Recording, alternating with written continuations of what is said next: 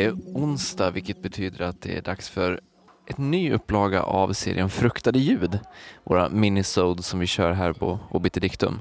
Eh, vi sitter på ett café i Hamburg just nu och eh, har allmänt eh, trevligt. Allt bra Billy? Allt är fint. Och idag ska vi prata om ett fruktat ljud som ligger oss båda väldigt varmt om hjärtat.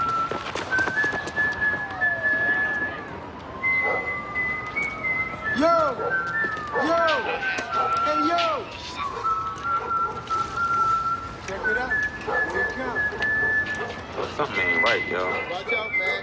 Here come that fool. He's packing. Here he comes. Yo. Yo, son, come on. Yo, Omar coming, man. Oh, shit! Och det var alltså Omar Littles vissling i tv-serien The Wire.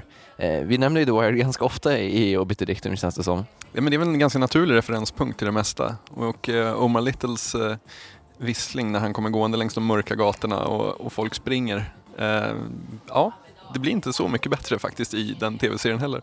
Nej, verkligen inte. Alltså, Omar är ju i sig skräckinjagande och att han visslar då den här oförargliga lilla trudelutten gör ju honom bara så ännu mer skräckinjagande på något sätt eh, när han kommer med sitt hagelgevär.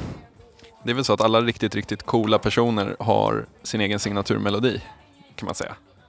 Har några exempel?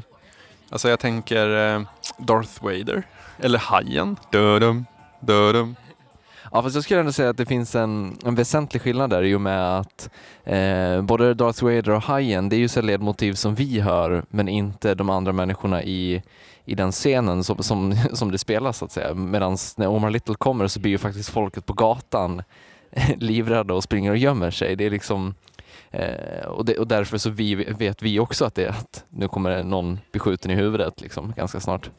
Ja, det, det, det, är helt sant. Men då så bollar jag upp den här. Eh, en psykopat i Millennium som håller barn inspärrade. Hon har ju den här um, oh, jag kommer inte ihåg vad heter på vad engelska titeln är, men på svenska heter den Blå blå i kärleken.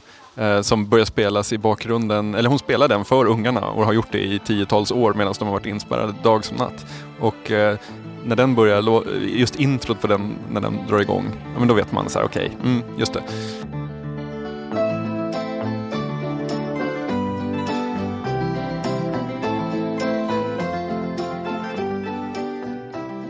Det är också en låt som, eh, alltså om man håller folk inspirerade så ger den ganska bra psykopatvibbar, den, den låten. Så.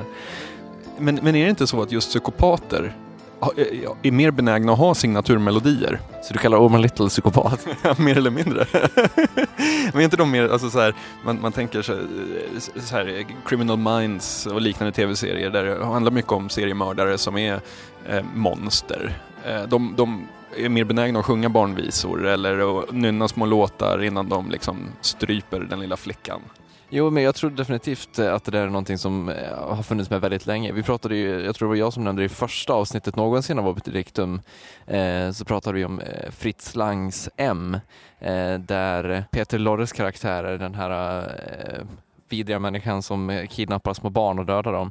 Eh, han har ju också en, vis, en visslingsmelodi som, eh, vad heter det, både barnen och vi som tittare hör. Och det, där används det ju liksom ännu effektivare som att vi nästan inte alls får se Peter Lorre i den första halvan av filmen utan vi hör bara hur han visslar på Bergakungens sal. Eh, en, en låt som kanske också vittnar om något mörker som är på väg. Liksom. Eh, så att jag tror att det, det är något som är ganska fundamentalt, precis som du, du säger.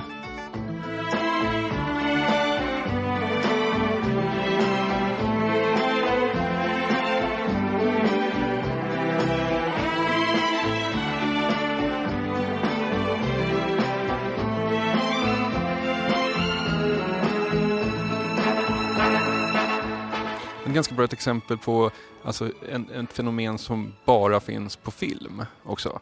Eh, för det är väldigt sällan i verkligheten som folk kopplar sina handlingar, goda eller onda, till att man sjunger en viss melodi.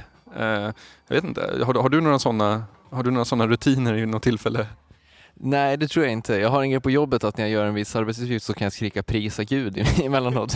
Det är nog det närmaste jag kommer.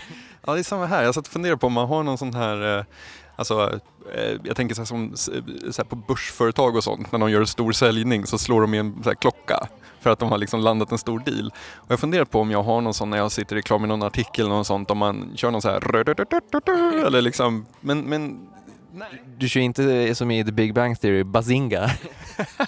nej, nej, faktiskt inte. Så att jag funderar på mm, vad skulle man vilja ha? Alltså hur ska man kunna konstruera en så här åt sig själv nu när man inte är en, liksom, en psykopat? Hoppas jag att jag inte är. Eh, seriemördare är jag inte och eh, någon som rånar knark, folk på sina pengar är jag inte heller. Kan man, kan man konstruera någon och vara trovärdig? Alltså man får väl, jag, jag vet inte, det är en väldigt lockande idé, men jag tror att man måste kanske hitta någonting som är fundamentalt som man gör ofta och som är så här, talande för en, för en själv. Liksom. Alltså, som Omar Little, det som utmärker honom är när han kommer med sitt hagelgevär. Och då, då får man hitta motsvarigheten hos en själv och sen hitta något som, som passar. Har du, har du något hos dig själv? Nej, men jag kom på att du har en. När vi testar mickarna innan inspelningarna så då brukar du säga Eh, då brukar jag säga, från en gammal Ebba Grön livespelning tror jag, där eh, Thåström skriker Nu blir det varmt, nu blir det jävligt varmt, nu blir det 800 grader! det kanske är det närmsta vi kommer. ja, det får duga helt enkelt. Eh, ja, det var alltså fjärde upplagan av Fruktade djur, Omar Littles vissling. Eh, och på fredag är vi tillbaka med ett nytt fullångt avsnitt av Obiteriktum. Ha det bra tills dess!